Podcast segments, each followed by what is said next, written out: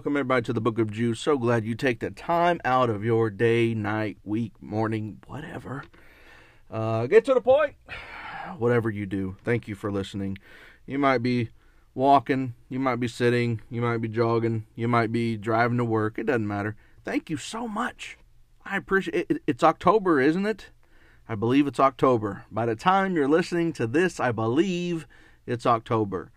Welcome fall. Those here in Texas, we all say amen because that that sun, that sun is so hot in the summer and you know, go I mean, it takes a while for it to cool down. And so uh, we welcome the colder weather. Unlike those in the north where I'm from, it's not going to be winter like that. But Texas is how would I describe Texas? I'm not a native Texan. If it's hot, it's really, really hot. If it's cold, it's really, really cold, although that doesn't equal snow. Um, if it's raining, it's like dropping from the sky raining. Like it, it's not, oh, it's sprinkled a little bit. No, it's raining. But yeah, Texas is hot, and when it's hot, it's hot, hot. And I really believe, you know, the oh the the the Bible Belt, right? Well, it's because it's hot. I mean, these people are so religious. Why? It's hot. I mean, who wants to go to hell? Who wants to take that chance? Hotter than Texas summers? And of course, I was in Iraq for crying out loud. I mean, 135 degrees. Who who wants to chance hell? I mean, who who really? I hate being. I hate sweating. Although Texas, it's a dry heat, and I appreciate that more than if it was uh, humid. I hate I hate that. But uh, anyway, let's move forward. So it's October, and we are moving forward uh, in uh, in season two. We we I think see um what is this episode twenty maybe I'm not really sure. But uh, 25 is the end of season two, so we're we're getting close, and I know how we're going to end it. Uh, I can't tell you, but it's it's oh man, you better brace yourself. Um, fall, my my house is decorated in fall uh, decor. Does anyone else do that? My um, let's see, my wife has totes and totes and totes out in the garage, and they all have labels on them. She's a very organized person. They all have labels on them, and it's summer, fall, spring. Um, the other ones, I don't know. Did I did I forget one? I'm not sure. But every season, she has uh, decor for every season, every daggone season. And so, um, I don't know if that's you, if that's your household, but uh, I like it. It's fine. But she gets really excited about fall. She loves fall. And we were looking out the back door, uh, all the trees that are back there. We were literally seeing the leaves fall. What else is going on? Uh, my two boys had their birthdays. They're all a year older. Uh, this month in October, my daughter's going to be older. Uh, but I, yes, I just recently turned 40 the big 4-0. um it's okay. And the only reason it's okay is because you know, people ask me, "Do you feel 40? Do you feel No, I feel like I'm 60. Are you kidding? I felt 40 years ago maybe. Um, wear and tear of the army and uh, you know my back and my neck it's you know i'm just a little jacked up. But it could be worse and i'm not complaining. I'm just stating the facts. But um, yeah i don't feel 40 i don't know what 40 is supposed to feel like but pretty sure i feel 60 but you know that's early in the morning and maybe be may maybe maybe maybe it's maybe no maybe I just I just made up a word. Mabley. All right. Maybe I just made up Mabley. Um yeah, so maybe 60 I feel. I don't know. We'll see. But uh yeah, I don't feel 40. I look 50. I've been told that several times. I'm bald if you don't know. I'm bald and I have glasses and I'm overweight. And those three together, people tend to to add 10 years to their guess of your age. So I've been I, I've literally like like I'm not even joking in the past week um two people have get separate times, separate issues have guessed that I'm 50 and I just turned 40. So uh I got a face for podcasts, you know what I'm saying? Anyway, today today we're talking about um being healed. Now podcasts in the past, past podcasts, I can't talk today. I don't know why. Because I'm 40. That's why I'm 40. Um, previous episodes, I have, we went over, I've taught on um, Isaiah 53. By his stripes we are healed, and that means physical healing, blah, blah, blah. You can go back and listen to that, but today we're going to be looking at James chapter 5, and I think starting around verse 13. But it's about praying for those who are sick, anointing those who are sick, and what should we expect out of that. So we're going to um, tear that chapter apart, those that that uh, passage there. Also, um, I'm going to touch a little bit about the Isaiah 53 and and uh, First Peter 2 and all that, but uh, for more extensive research into that, go back and find that. It's probably called um, by his stripes or you know something like that along those seasons. I believe season one. It could be season two. I really do not know. I don't have someone that organizes my notes. I don't have someone that organizes my thoughts. I don't have someone that um, I don't have a social media manager. Uh, and I'm not saying that as if you probably couldn't tell, but I'm doing this all on the fly while I'm a hospital chaplain. I have a full time job. I have kids, wife, I got a dog. We're getting another dog. We're getting the brother of another litter, but the the same parents. Things are happening in my life, you know. So, um, so I, I I'm sorry. I, I do not know which episode. I probably could have looked it up. That's true. Um, but you know, forgive me. Uh, but we're we're going into James, and I'm also going to end with I'm going to share some. They're somewhere. There they are. I'm going to share some um, um, Bible verses um, that may interest you. You may not realize how many Bible verses they are. Um, uh, they're on the New Testament, but it's about um, rebuking and correcting those who are false prophets you know, those prosperity profits, P R O F I T, right? And so, um, so we'll we'll get in that at the end. Um, but all right, hope you all are doing well. I hope you enjoy this episode. Um, it's October. We're getting ready for what uh, Thanksgiving and Christmas and the New Year.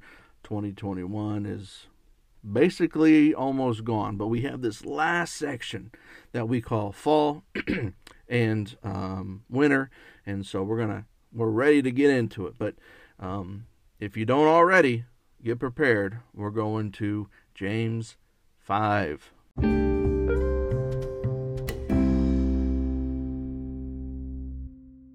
Are believers supposed to endure illnesses, are we supposed to die? Are we not supposed to die? Are we supposed to live forever here on earth physically? So here we go. James 5, starting with verse 13. Is anyone among you suffering? Then he must pray. Is anyone cheerful? He is to sing praises. Is anyone among you sick? Then he must call for the elders of the church, and they are to pray over him, anointing him with oil in the name of the Lord. And the prayer offered in faith will restore the one who is sick, and the Lord will raise him up. And if he has committed sins, they will be forgiven. Verse 16 Therefore, confess your sins to one another and pray for one another so that you may be healed. The effective prayer of a righteous man can accomplish much. Among the resources I'm using today is a book called The Most Misused Verses in the Bible Surprising Ways God's Word is Misunderstood. Eric Bargerhuff specifically um, exegetes the scripture in found in James 5 regarding uh, prayers of faith, elders coming to you, anointing you, healing for the sick. And he asked the question because of the text are we when when it, let's just say an elder comes and anoints you and you're physically sick are you supposed to be healed does james promise that healing so one thing we notice is that not only the duty of the elders is to pray but james also ascribes to them uh, the the role of anointing the sick person with oil in the name of the lord and it's interesting because olive oil was used in biblical times for medicinal purposes as a way to protect and condition the skin. Uh, you might remember the Good Samaritan story in Luke 10. But James is not telling the elders to come pray and give medical attention here. You see, there was another purpose for using oil in the Bible. Oil was used as a symbolic way of setting a person apart or consecrating someone to God. Kings were anointed and priests were ordained with anointing oil to communicate that this person was committed and set apart for God and for God's purposes. Therefore, when the elders prayed over and anointed a sick person, they were saying, in one sense, that this person was being set apart for special attention from God while they prayed accompanied by a time of confession. The anointing with oil symbolically communicates that this is a moment where the one who is weak or sick is being consecrated unto the Lord and is renewing their commitment to place all of their trust in Him. In essence, Eric writes, they would be saying, God, I belong to you. My life is yours. My body and my soul are yours, and we are praying for you to strengthen and heal. Notice all this is to be done in faith and in the name of the Lord. That phrase, in the name of the Lord, carries serious implications. First of all, recognizes that Jesus Christ is the sovereign Lord over all things and that his purposes and will far outweigh ours. His will far outweigh ours. Second, it recognizes that we come to Him in prayer not only on the basis of our own merits, but based on who He is and what He has done for us. You see, we're coming to Lord, we're coming to God as uh, as our Lord, praying the name of our Lord Jesus Christ. And like always, we're saying, Not my will, but yours. You see, Jesus taught in John 14 13 that asking for things in his name will always be directly linked to that which will bring glory to God. The antidote to the suffering caused by evil treatment or persecution is seeking God's comfort through prayer. James directs those who are sick, quote unquote, meaning weakened by their suffering, to call for the elders of the church for strength, for support, and for prayer. Now, in verse 14, it says, Anoint him with oil. And it literally says, rubbing him with oil. And we say anointing someone with oil. So, number one, if this is a ceremonial anointing, and we're going to look at the references, uh, let's look at Leviticus 14 18 and Mark 6 13. Leviticus 14:18 While the rest of the oil that is in the priest's palm he shall put on the head of the one to be cleansed. So the priest shall make an atonement on his behalf uh, before the Lord. This would have been understood as an anointing for entry into the office, but rather a symbolic gesture of cleansing and healing. There could be a connection with the New Testament directive to anoint the sick for healing. Mark 6:13 and they were casting out many demons and were anointing with oil many sick people and healing them. In Jesus' day, olive oil was often used medicinally. But here it represented the power and presence of the Holy Spirit and was used symbolically in relation to supernatural healing. As a well known healing agent, the oil was an appropriate tangible medium the people could identify with as the disciples ministered to the sick among them. James may have had in mind medical treatment of believers physically bruised and battered by persecution. Yet another way to interpret this passage is to understand the anointing in a metaphorical sense of the elders encouraging, comforting, and strengthening the believer. So if we merge all this together, to pray in the name of the Lord is is recognize that he is sovereign in this matter and that he will answer our prayers in ways that bring him the most glory. He may choose to heal someone in this life or he may not. And in some instances, this may have nothing to do with the amount of faith and prayer that is being exercised on the part of the of the believer. Even someone with a mature spiritually rich faith who prays steadfastly does not have the power to usurp the sovereign will of God if it is his will not to heal or to call a Christian home to heaven. And as Paul aptly says in Philippians 1:23, the latter is far better. But here the question naturally comes up. If God is sovereign and his will is going to be done anyway, why pray at all? Well, it's simple because God said we should. And sometimes the means that God uses to unlock His grace and healing power is in the context of our prayers. I understand all that stuff about God's sovereignty and, and will and, and sufficient grace, uh, but doesn't James guarantee healing? Well, yes, but what kind of healing are we talking about? Let's, let's take a closer look at the text.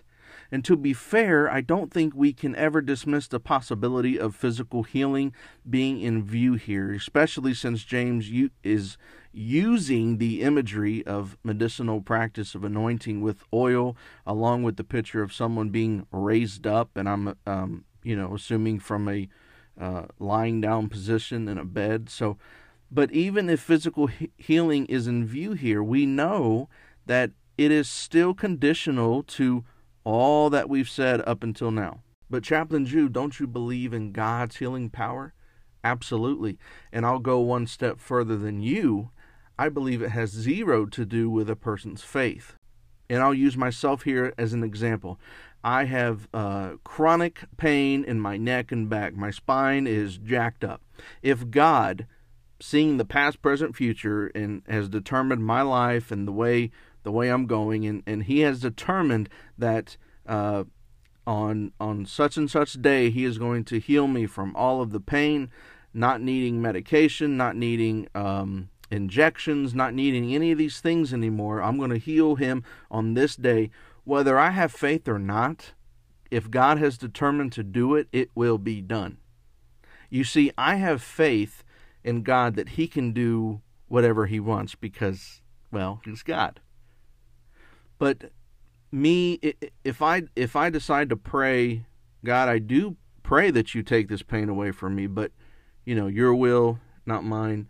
And uh, and let's say I don't pray about it ever again, right? What's the harm? If He determines He's going to do that, He will do that. It has nothing to do with me. So yes, of course, God still heals. Um, God is it ha- hasn't lost His power to do miracles, um, but we we also got to uh, realize that you know we only get what 80, 90 years here on Earth, and um, some of us are can get more than that.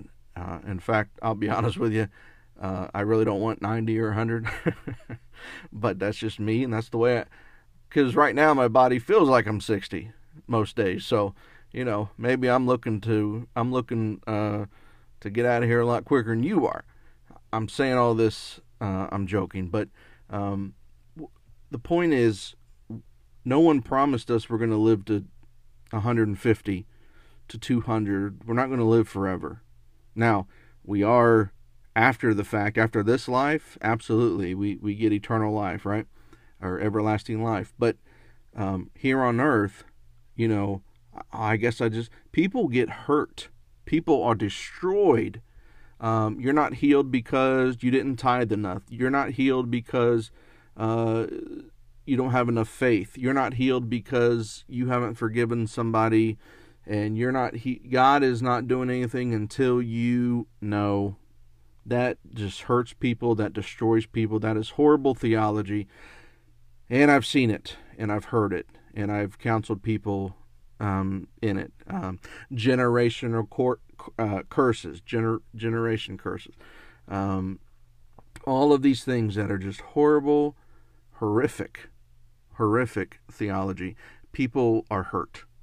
People are hurt. And it's taught by people that are not educated, ill equipped, not trained, nothing. They just think, they just hear it from somebody else and they uh, verbal verbally vomit that on their congregants. So um, please don't be one of those people. Back to Eric. He says, Therefore, the more likely interpretation of what James is promising here is nothing less than a spiritual restoration and healing. There are two different Greek words that James uses in the text that are translated into the word sick. If you look elsewhere in the New Testament, these words can also communicate the idea of someone who is emotionally weary or spiritually weak due to the persecution or suffering. Ah, see, if you let the text interpret the text, uh, you might get somewhere. It's very hurtful for somebody to read James 5 and say, well, uh, they call up the church. They say, elder, you know, some, send one of the elders. Uh, James says, if I, uh, if you anoint me with oil, and they're going to one of these Word of Faith churches, you know, come on over, anoint me with oil. I'm going to be healed, and then nothing happens, and then some that person gets sicker, or they die. Then what? Then what happens to your theology? Because it happens all the time. So if we're talking about um, what James is discussing persecution, suffering, emotionally weak, spiritually weak. Uh, back to Eric. This would fit the context of the book of James well. The immediate surrounding context also suggests that James has more spiritual issues in mind here rather than physical ones. Remember, don't just read verse 13, don't just start there of, of, chapter 5. You read all of James, but read all of James 5 and and you'll get a better picture. So this is due to the fact that he talks about the confession of sin and the subsequent forgiveness that is sure to follow. Remember we read that. He's talking about sin and forgiveness. As soon as James mentions the prayer of faith that will make a sick person well, he says, if he has sinned, he will be forgiven. That's verse 15.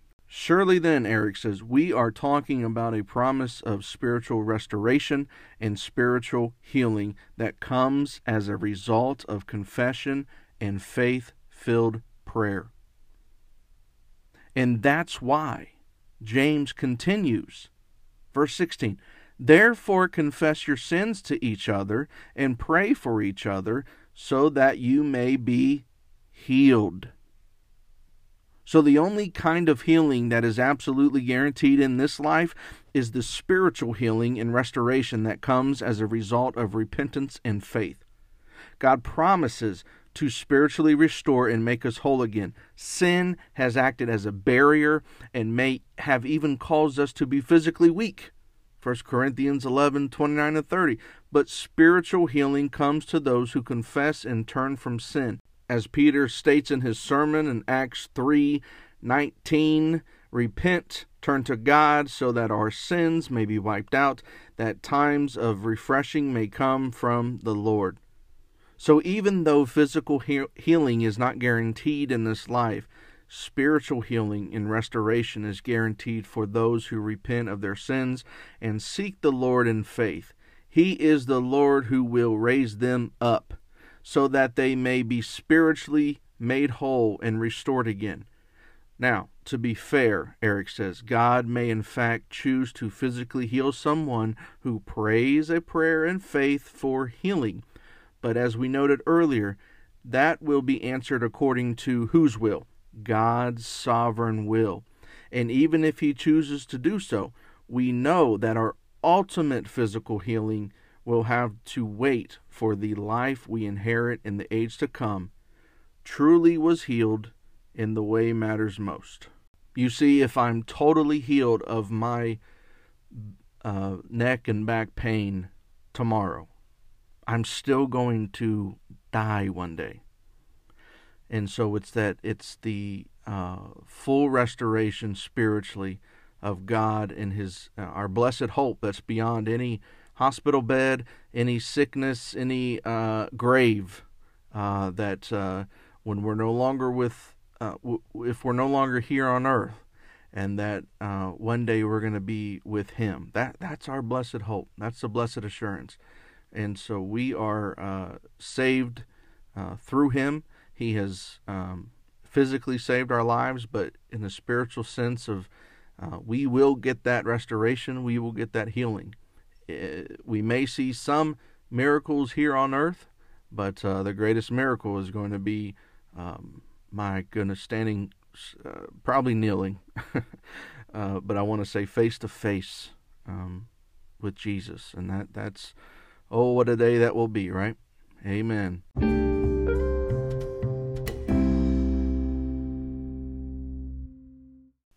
Galatians 4:13 but you know that it was because of a bodily illness an ailment that I preached the gospel to you the first time and that which was a trial to you in my bodily condition you will you did not despise or loathe uh, but you received me as an angel of God, as, as Jesus Christ. So the Galatians welcome Paul in spite of his illness, which in no way was a barrier to his credibility or acceptance. But I just gotta, you know, Paul was sick. Paul was sick. The the miracles that Paul performed as an apostle, as appointed by Christ himself. Acts 14:10 said with a loud voice, "Stand upright on your feet." And he leaped up and began to walk. Acts 16:18. She continued doing this for many days, but Paul was greatly annoyed and turned and said to the spirit, "I command you in the name of Jesus Christ to come out of her." And it came out that very moment. Acts 19:11 to 12. God was performing extraordinary miracles by the hands of Paul, so that handkerchiefs and aprons were even carried from his body to the sick, and the diseases left him, and the evil spirits went out. Acts 20, 10 to 12 is my favorite. it's one of my favorite preaching stories. Paul preaching for a very long time, but Paul went down. Oh, the the boy uh, fell out the the window and they appeared dead. So, but Paul went down, fell upon him, and after embracing him, he said, "Do not be troubled, for his life is in him." When he had gone back up and had broken the bread and eaten, he talked with them a long while until daybreak. So he didn't stop preaching. Uh, but when they took, you know, when, when daybreak, they left, and guess who they took with them? The boy, alive. And they were greatly comforted, of course. Uh, Acts 28 5. However, he shook the creature off of the fire and suffered no harm. That's when the, the snake bit him, and uh, after the, uh, the, the boat crash. And there's more. Acts 28, the, the guy's father who was uh, lying in bed afflicted with um, a fever, dysentery. Paul went into uh, see him, and after he had prayed, he laid hands upon him, and he was healed. So, Paul had the anointing of God as an apostle, just like the others, the, the apostles, they had the power from God to heal the sick. So, back to that story, God was performing extraordinary miracles by the hands of Paul. Handkerchiefs, aprons were carried from his body to the sick and the diseases left them, and the evil spirits went out. So, what shall we learn from this? That it may not be God's will to heal you. And I hear that all it's God God absolutely wants you healed. wants you prospers, wants you this, wants you that. No, it's not. Not if we have biblical evidence that tells us otherwise. We have the specific example of an apostle who healed many in the name of Jesus, according to what? What does that mean? According to God's will. But God's will wasn't to heal Paul. There are times when it is not God's will to physically heal in certain situations. And on those occasions, we have to trust Him and His goodness while relying on the sufficiency of His grace to carry us. The deciding factor is whether or not our request is in keeping with God's will. 1 Timothy 5:23 No longer drink water um, exclusively, but use a little wine for the sake of your stomach and your frequent ailments. So, water in the ancient world was often polluted and carried many diseases. Therefore, Paul urged Timothy not to risk illness, not even for the sake of uh, commitment to abstinence from wine. So apparently, Tim, Timothy avoided wine, and so as to not place himself in harm's way. Timothy was a pastor, and so, you know, we, we can talk about that later.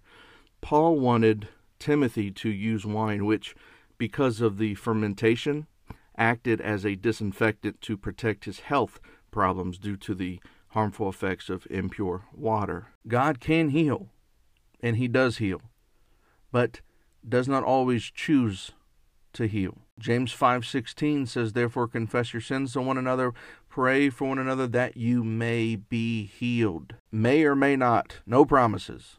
You may be healed, you may not, no promises. If you're stuck in the physical, which this takes me all the way back to Isaiah 53. Now I have there's a podcast on this before. I'm not going to go into all of it, but you know, by his stripes we are healed. Uh, I hear so many people misquoting this as well. This is a famous passage. Isaiah 53, it's all about Jesus. Um, starting with verse, let's see, 4. However, it was our sickness that he himself bore, and our pains he had carried, yet ourselves assumed that he had been afflicted, struck down by God, and humiliated. But he was pierced for our offenses, he was crushed for our wrongdoings. The punishment of our well being was laid upon him, and by his wounds we are healed. Now, number one, it shouldn't be wounds plural. It shouldn't be stripes. You might read stripes in your version. It's it's a it's a singular Hebrew noun, scourging or wounded. It's a stripe. So if you're thinking that Jesus was um, his bodily wounds bruised internally, ex, you know, um, and it was all for physical healing. Just keep reading. Verse 6 All of us, like sheep, have gone astray. Each of us have turned his own way. Wait a minute. Are we not talking about being sick anymore? Um, but the Lord has caused the wrongdoing of us all to fall on him. Wait, is this another book? No, it's the same. It's the same chapter. It's the same chapter. He was oppressed and afflicted, yet he did not open his mouth like a lamb to, led to the slaughter, and the sheep was um, that is silent before the shearers, so he did not open his mouth. So it's all a prophecy about Christ. Drop down to verse 10. But the Lord desired, so Yahweh, uh, so the what do we say? God the Father desired to crush him, God the Son, causing him, Jesus, grief if he renders himself as a guilty offering of the Lord will prosper in his hand. My goodness. It's about the crucifixion, it's about our salvation. It has nothing to do with physical healing. Stop saying that. I mean, honestly. And then you go to the New Testament, 1 Peter 2 21 25. It's very, listen, if, if you're one of those people that don't think that the Old Testament is irrelevant, what, what are all these apostles uh, quoting? Listen to, listen to Peter.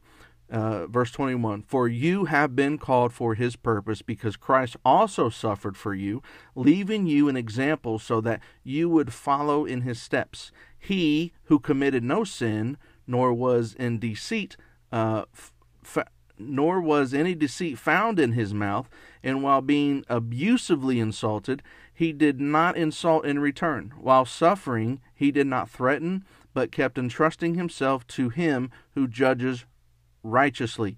And he himself brought our sins in his body upon the cross, so that we might die to sin and live for righteousness. By his wounds we are healed. For you were continually straying like sheep. Oh, that sounds familiar. But now you have returned to the shepherd and the guardian of your souls. It's all about the cross. It's all about Jesus. He, it's a, it's a direct parallel from Isaiah. It's all about salvation. Stop quoting it for your physical healing.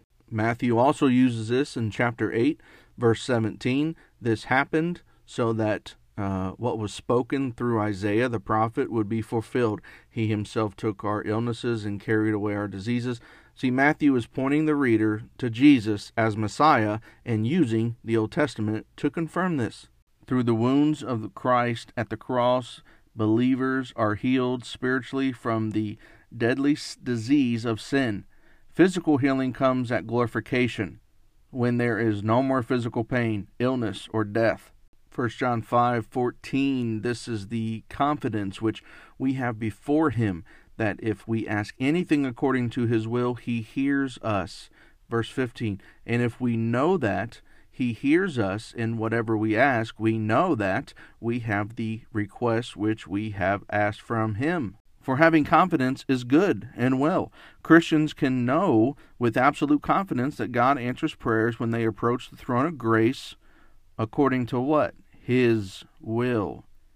This phrase constitutes a strategic key to answered prayer. To pray according to God's will is to pray in accord that uh, with with what He would want, not what we desire or insist that He do for us.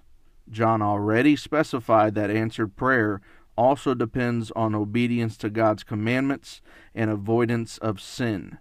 Since genuine believers know God's word, i.e., His will, and practice those things that are pleasing to Him, they never insist on their own will, but supremely seek God's desire. He hears us. That word hears H E A R S, hears, signifies that God always hears the prayers of his children, but not always in the manner they were presented.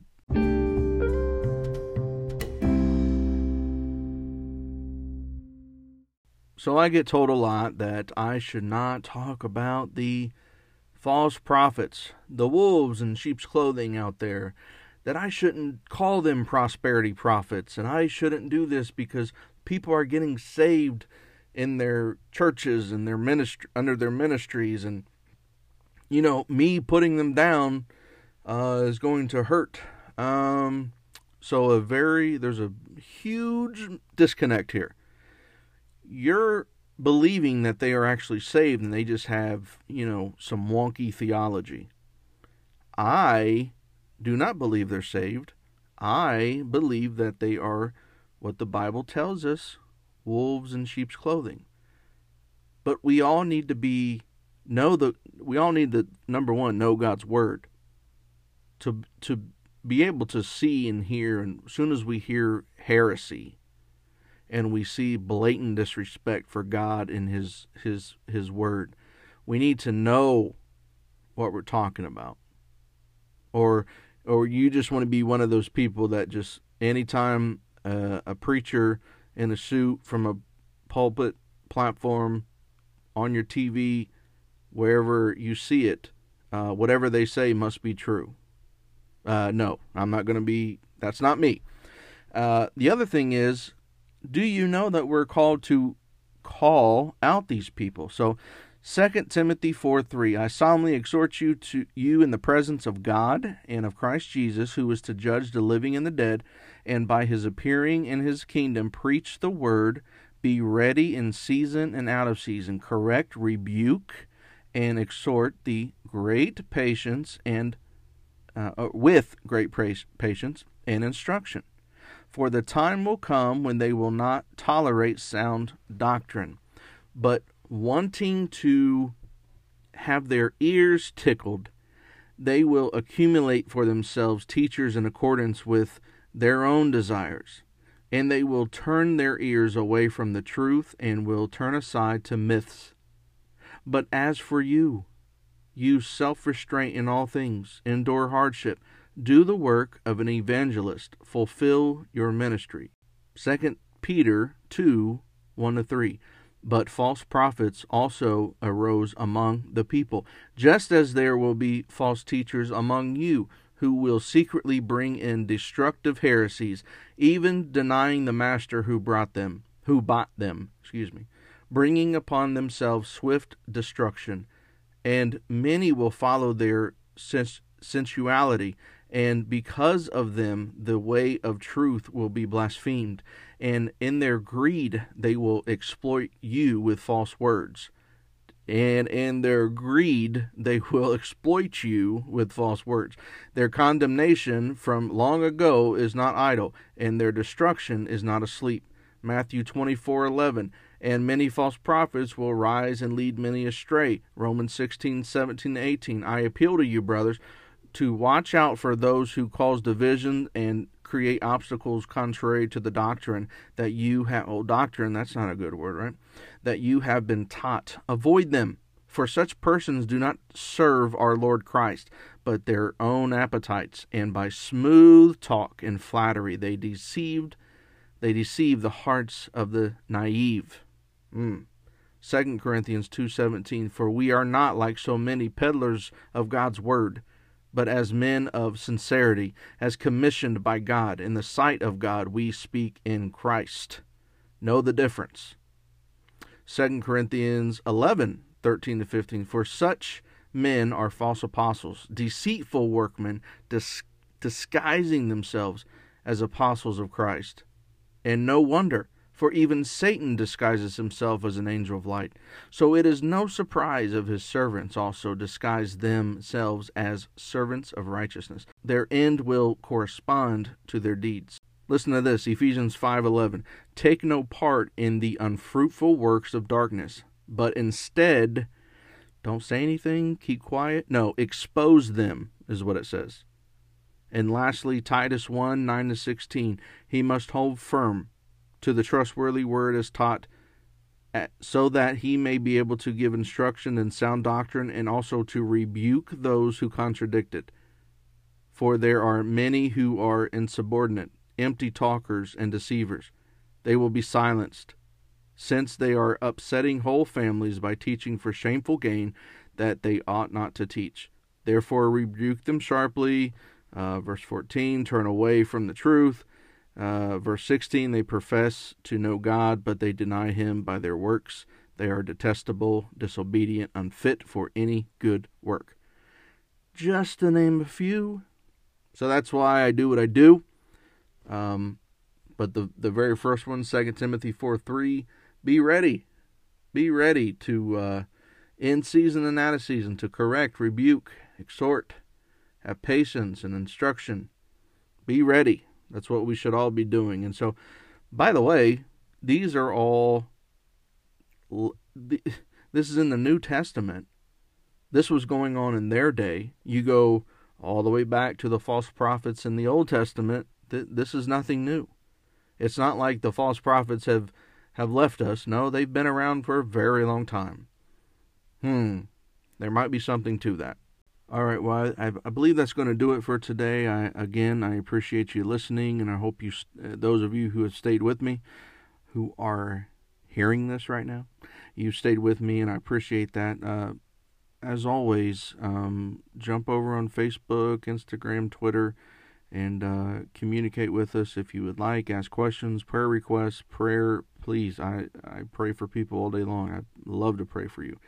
Um, and then I I post um, things. At least I try daily, and so I know all last week, uh, the last week of September, I had um, a theme going there, and so uh, check that out. It's it's good information. It's from resources that I have through uh, school and education and all that. So um, check that out. But uh, listen, I hope everything is going well, and if it isn't, uh, I pray that God gives you the strength to get through it.